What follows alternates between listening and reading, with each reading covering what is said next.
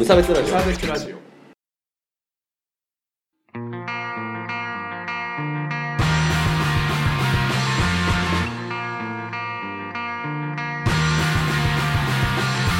鈴木一育です。坂本です。無差別ラジオです。始まります。よろしくお願いします。よろしくお願いします。はい、えーこのラジオは無差別な世界を作るため鈴木と川村が普段は川村が世の中の不条理を無差別に切ったり話をややこしくしたりするラジオです。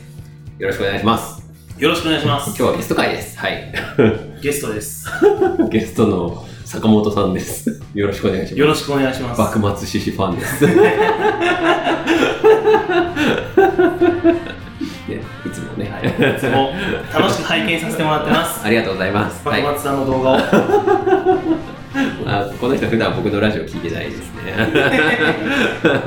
はい、えっと、まあ、あの横浜のね、僕が横浜にいた時の、まあ、職場の、まあ、元同期ということでね、名前は伏せさせていただき いただいておりますので、よろしくお願いします。坂本です坂本さんですので、よろしくお願いします。はい、じゃあですね、あの、まあ、毎回これあの、このラジオどういうのかっていうと、こう毎回、その、こうなんか、ちょっと差別とかになりがちな話を取り上げて、まあまあまあみたいな話をするっていうのがまあ趣旨なわけですよ。この世の不条理と戦うラジオなんですけど、はい。というわけでね、あのまあ、せっかくね、坂本さん来てくれたんで、坂本さんといえば、ママと仲良しということでね、はい。仲いいよね。割と仲良くない？先日もですね、あの、一緒に東京ドームに阪神戦観戦に行ってまいりまして、ええ、あの、まあ、かなり頻繁に、ああえね、ね、仲良しですからね。でございます。ただ、坂本さんは、お父さんは？父はいません。言わするけどね。一緒には育ってないっていう、一緒には小6までしか育てない。小6の時にこう名字が変わった変わりました。たいうわけです坂本、最後から坂本に。最後みたいな体型しやがって、えはい。えー、それははいはい。はいというわけでね。というわけでまあなんかちょっと今日は片親話でもはい。聞いてみようかなというお話です。はい。というわけで今日のメインテーマは片親の天使ですよろしくお願いしますよろしくお願いします。セフィロスセフィロス。セフィロス来そうなタイトルで恐縮なんですけど。まあ、じゃあちょっと、僕さ、ほら、僕は両親ともにいるんですね。はい、お会いしたこともありますが。そうですね。はい 家に家に泊まったこともありますからね。はい。泊まったんだっけあの泊まったね。あ、そうだ、そうだよね。はい。あの、素晴らしいお父さんお母さんでございました。はい。まあ、あの、生きてもいるし、離婚もしてないっていう状態で、まあ、うちはまあ、両親揃ってる、まあ、状態なんですけど、でもまあ、最近、それこそまあ、僕、まあ、前職ではですね、まあ、ちびっ子も相手にしてたんで、まあ、その、片親の子とかって結構見るっていうかさ、結構話聞いてたから、で、なんかそうすると、こうなんか、それこそ不利になりますかみたいなことを聞かれたりすらするのよ。いや、なるわけないじゃんって思いつつ、そう思っちゃってるっていうことは、これまでなんかこう、そういうことでなんか言われてきたから、そういうこと聞くんじゃないの？みたいなのがあって、その辺の事情をちょっとね、聞いてみたいなって思ってたわけですよ。はい。はい。まあ、なので、その話を、その辺をこう、インタビュー的にしつつ、かつ、メールもね、ちょっと事前に、あの、募集しておいたので、そんな話も絡めつつね、はいければいいと思うんですけど、ちょっと一個気になってて聞きたかったのい。が、はい。名字変わるときってどういう感じなの？あ、でも名字変わるのは、うんやっぱりね、う気にしますよ。あ、そうなんだ。だ実際、うん。中学時代は、うん。前の名字でやっぱ通ってた。ああ、はいはい。あ、それはもう戸籍上は、うん今の今の坂本だけども、うんあの、中学までは西郷で通してああ、なるほどね。やっぱり小学校から知ってる人がいっぱいいるから、中学上がったタイミングで。なんか、西郷くん、坂本くんになるよって言われてもちょっとね、うんやっぱりなかなかそこは気にするところだったのはいで、うん、やっぱりね、そこは、なんだろうな、自分はっていう周りにね、い。うん。なんか名前が変わるっていうと、まあなかなかね、はいはい。周りに気を使わせたくないから、そこに自分が気を使っちゃうみたいな。ああ、いや、そんな、そんな、あの、高尚なもんじゃなくて、うんやっぱり周りから、あいつな、あの、名前変わったぜって思われるのは、まあ純粋にちょっと抵抗はやっぱりあった。ああ、はい、そう。なんかちょっと違う話かもしれないんだけどさ、うん。まあ僕は今まあ大人になってからだけどさ、うん。まあ僕鈴木だからさ、あのあ僕本名も鈴木なんですけど、もう変えたくて変えたくて。なんで？飽きたから。てかもう、鈴木ってさ、なんかこう、ね、珍しくないから、うん。ありすぎるから変えたいなって思ってたんだけど、うん。妻さんに結婚するときに、あの、まあそういう理由で、そういうことを言うのはやめなさいみたいな正論だよ。言われて、そのなんかまあね、僕がかあのそのまんまになったんだけど、っていうのはあったけど、まあそうね、やっぱ抵抗はあるもんですか。うん。まあだから、そういう理由で変えるっていうのはまたあれだけどさ。そうだよ。どうしようもない理由で変わっちゃうからって。まあ、あでも根底にはやっぱりあのお父さんとお母さん離婚したんだって思われるのもやっぱりちょっと今思い返してみると、うんあの他の家はまあお父さんお母さんがいる中で、うんうん、まああのあそこもうお母さんしかいないみたいだよあっていうふうにまあ思われるのもちょっと確かになんかまあ抵抗あったのかもしれない、ーなるほどねまあそこはやっぱりねうんセンシティブな話ですよそうだよね。もうね名字なんか一生背負ってるもんだから確かに確かに。まさか男の自分がね、名字変わるとはね。そうだよね。そうしてないよね。は思ってなかったわけですよ。ねまあ、小学校の頃の認識だと女の子は結婚して変わるかもみたいなぐらいのね、話だからね。まあでも今って、あれだっけ ?3、三分の1ぐらいのカップル離離婚婚するって言います話からね。だからね。なんかそんな珍しい話でもないうんんじゃないかなって思うけど、でもさ、3分の1もいなかったよね、ちっちゃい頃の大人いや、いなかった、いなかった。だから隠してた子とかも結構いたってことなのかなまあ、だから、うん、はっきりね、そうですよとは言わない。ね、わざわざ言わないっていうところあるうんそうか、そうだよね。まあでもなんか、確かにいたっちゃいたけど、うん、いたっちゃいたけど、3分の1って言われるとそんなにって。ね、だから30人のクラスいたら10人は、まあ、あ、そうだよね。そんな、そんなには離婚してなかったような気するよね。ねうんっていうね、感じのセンシティブな話を改めて掘り返すっていうのがこのラジオのはいまあ趣旨なんで、こんな感じでいきますんで。行きましょう、行きましょう。でちょっとね、メールというか、ツイッターで、あの、ちょっと一件ね、ご意見いただいてたんで、ちょっとそれをね、読ませてもらうんですけど、えっ、と、これね、ポッドキャスト2丁目ゲイバー玉川さんっていうね、あの、お付き合いをさせていただいてる、よくね、あの、メールのやり取りとかさせてもらってる、はい。はい、あの、方なんですけど、はい。で、まあ、ローソンさん、まあ、ローソンさん、モッキーさんってゲイの二人がやってる、こう、ポッドキャストなんだけど、はい、まあ、はい。ちょっとそこの、えっ、と、多分これローソンさんからいただいたんですけど、えっ、と、偶然ローソンもモッキーも片親なんですが、困ったことって意外と少ないよね、なんて話しました。うんえー近くに親戚がいたり、親が留守でもなんとかなる環境なのでラッキーだったんだと思います。うん。で、こっからなんですが、あと、はい親の恋愛問題は二人ともちょっと思うところがあるみたいです。かっこ笑ということでね。要は、親御さんが、ちょっとこの話ちょっと、あの、僕も気になったんだけど、あの、まあ、その後もいろいろお話とかね、あの、あったんだけど、親がさ、要は離婚した後も、うん恋愛できる状態になるわけじゃないですか。まあまあなんか、その状況ってさ、なんか、どう、どうなんだろうっていう、なんどうなの坂本さんのお母さんは新しく恋愛、お父さんもだけどさ、うん新しく恋愛とかってしてた？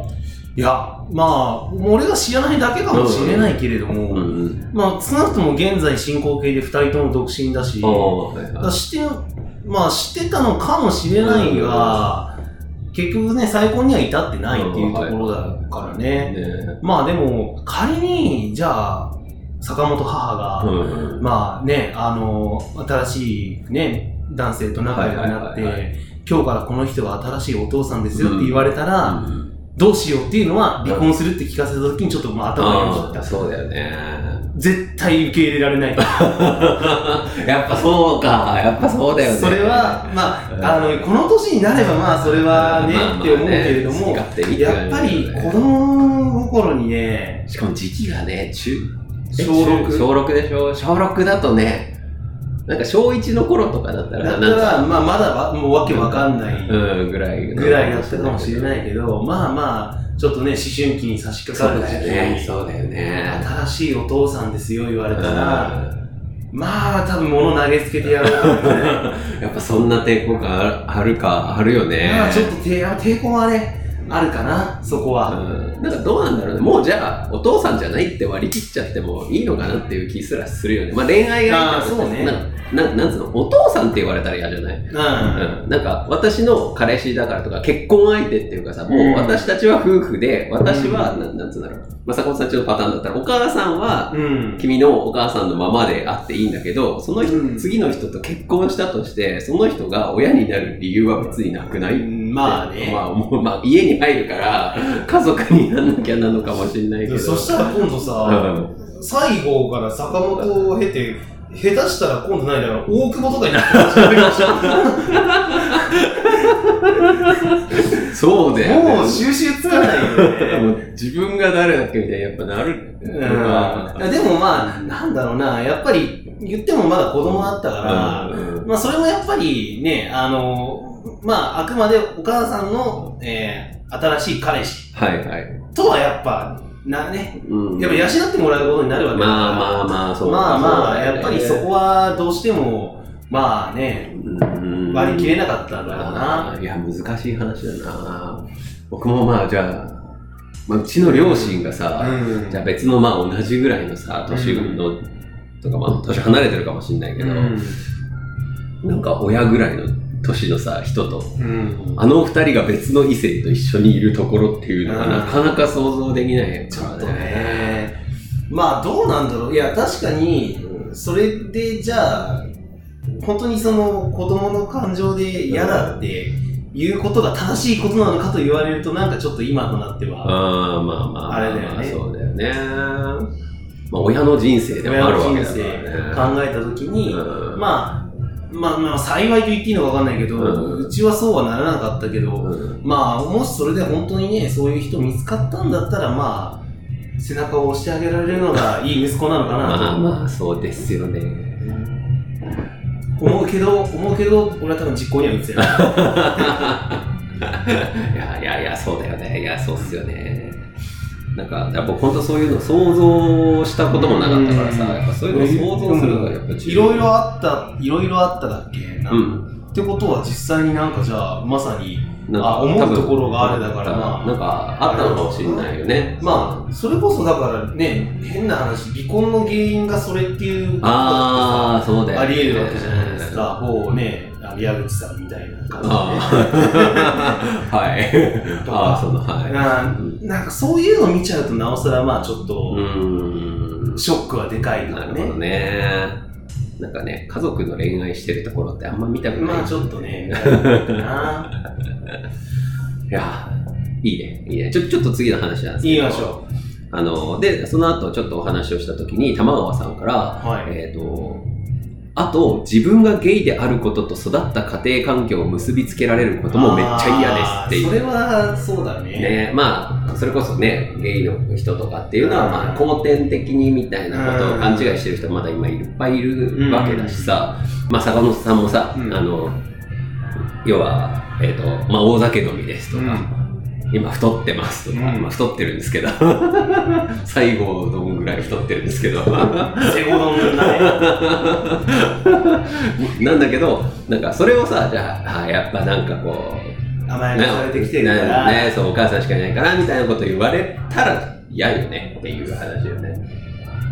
あでもね、うんそこはまたちょっとね、そう それはちょっと思うところはあって。あるんだ。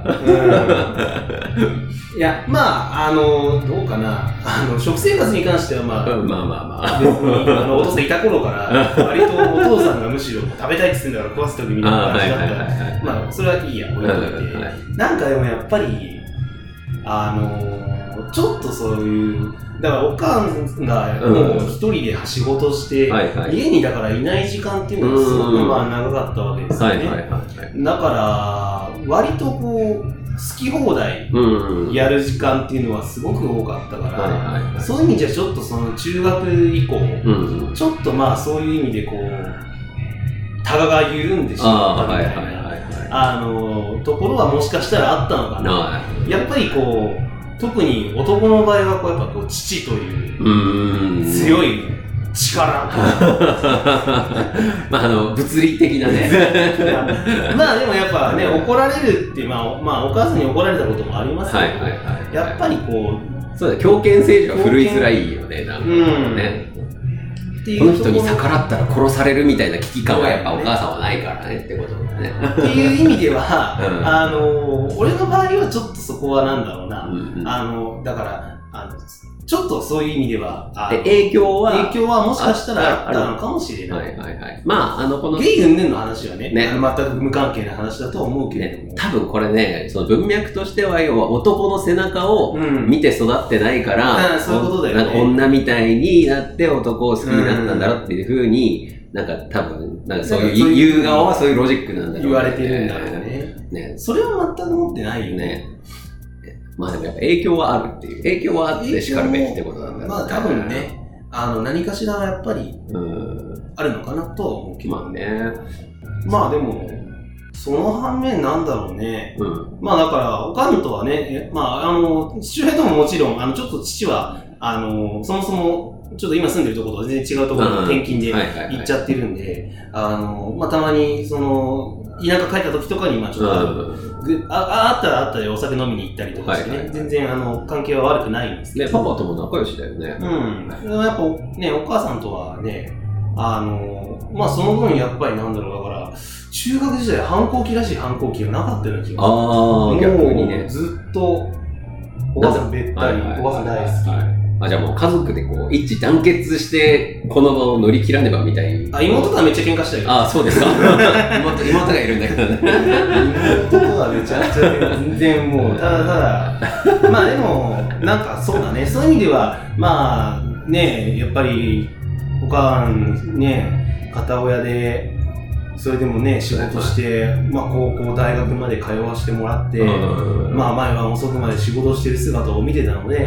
まあそこはちょっと、ね、支えになってあげたいなっていうふうな思いはまた、逆また持てたかも。そういう意味じゃ、うん片親だったからこそ、まあ、その家のこととかやって、もっとお母さん支えてあげなきゃな、みたいな気持ちを持てたのは、あの、逆に片親だったからこそ、感じられた部分なのかもしれないですね。ね。そうなんだよね。だからこう、まあ僕、そうだから、なんかフェミニズムまで言わないんだけど、うんそのなんかこう、女性が家事をするみたいなうん。やつになりやすいというか、僕みたいな、その普通、普通じゃないな。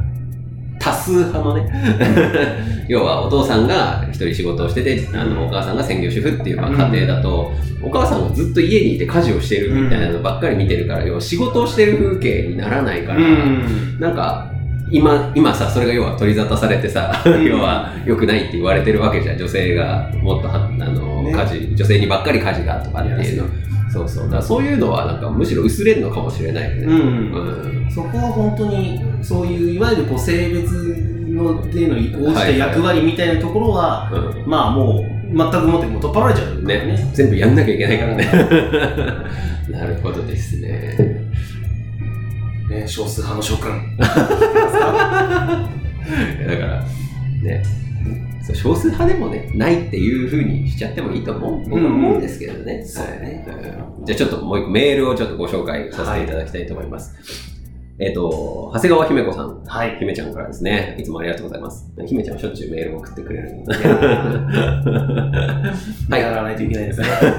はい、えー、こんにちは。長谷川姫子と申します。片親エピソードのお話です。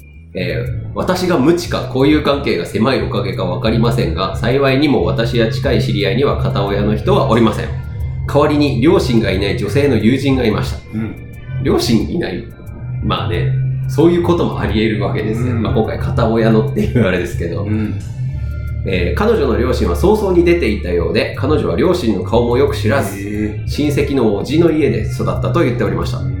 えー彼女自身はさして気にしていなかったようでしたが、話しかける側としては、日常生活や過去の話をする際、やはり個人的には気を使いました。えーそれでも私の家族の話などをもっと聞きたいと言ってくれたことは今でもよく覚えています。うん。えーその女性とは8年と4ヶ月ほど付き合いましたが、結局別れてしまいました。長いね。そんなに？長くないですか？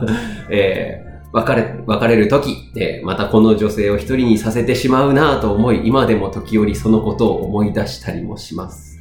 切ね 切ない話を。切ない 大丈夫ですか？これ、無差別ラジオってこう、なんかこう、フェイっていうラジオなんですけど。ちょっと、ちょっと、コメント、偉そうにコメントできる立場じゃないです、これ。いや、切ないお話じゃないです。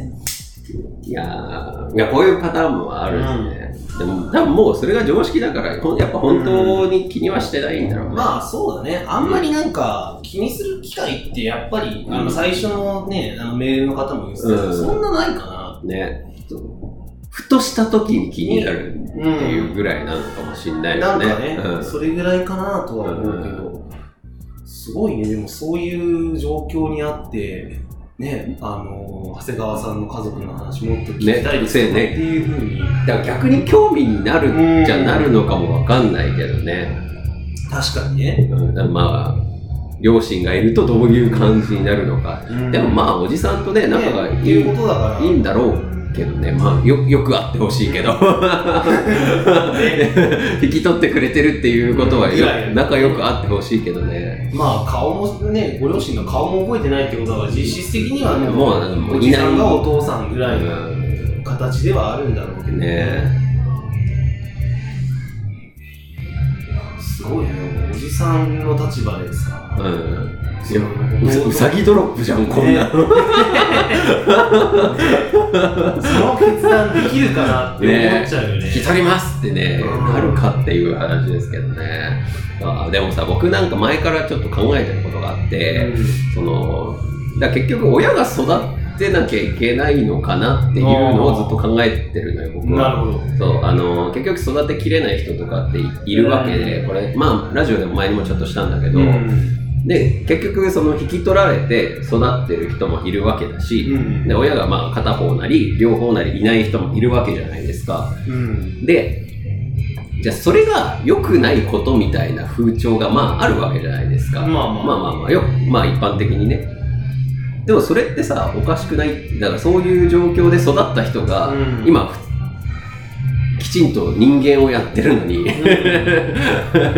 それを一概に悪いっていうのって、ね。良くないことっていうことがあれば、じゃあもうもともと両親が子供を育てる必要なんてないんじゃないのっていう、まあ、突き詰める。ロジックの転換が今考えてることなんですけど、そう。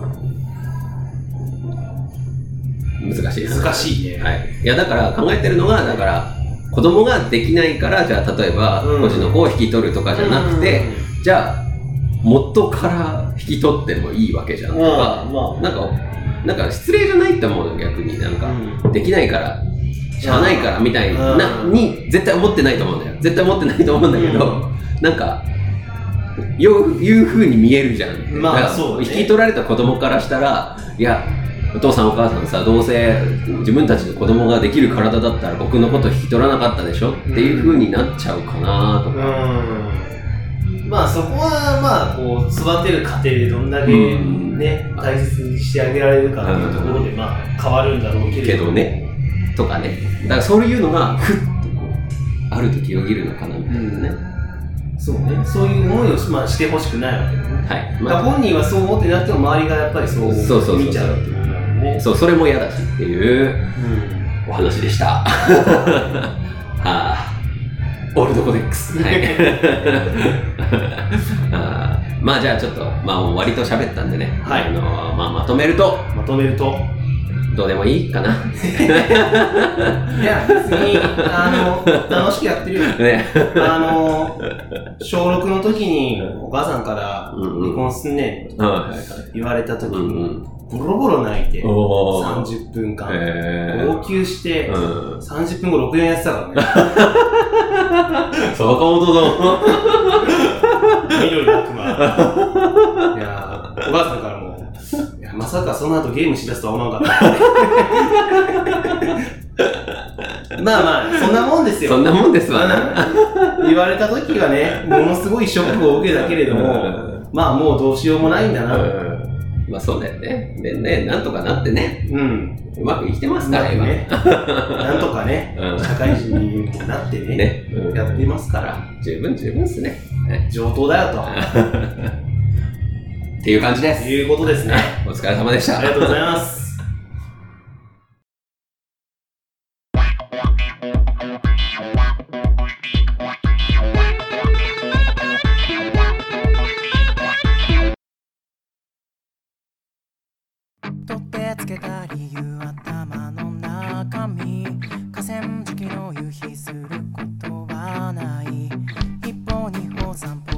二人の輪立ち後悔っていうのそんなんじゃないけどエンディングでございます。お疲れ様でした。お疲れ様でした。はい、というわけでね、今日はカラオケで、あの撮ってたので、でちょっと後ろの方が、ちょっと、割と大音量なんで、聞きづらかったら申し訳ないです。入ね はい。はい、えっ、と、まず先にイベントの告知なんですけれども、えっ、と、10月の6日、えー僕が企画しています自主音源の即売会 MMMM が、えーありますので、えーただいま絶賛出展サークル募集中ですので、皆さんよろしかったら、お声掛けを、周りにね、音源を溜め込んでる人いましたら、お声掛けをお願いします。お願いします。はい、えーそれから、メールのコーナー、よくできましたのコーナーですね。えー何か頑張ったこととか送ってきていただくと、僕と川村くんが褒めますという、いいコーナーでしょ？褒めたたえますよ。そうそう、もうただ褒めるっていうコーナーなんで、はい、えー送ってきてください。お願いします。最近頑張ったことある？なんか最近頑張ったこと、えーっとね、うん。5キロぐらい痩せたこの旅行で多分また戻って また頑張ろう。頑張ります。またね、またラーメンをこう、控えて頑張って。頑張りましょう。はい、えーそれから普通のご意見ご感想のメールもお待ちしてます、えーそれからツイッターの、えーアカウントですね、えー無差別ラジオのアカウントありますのでフォローもよろしくお願いします。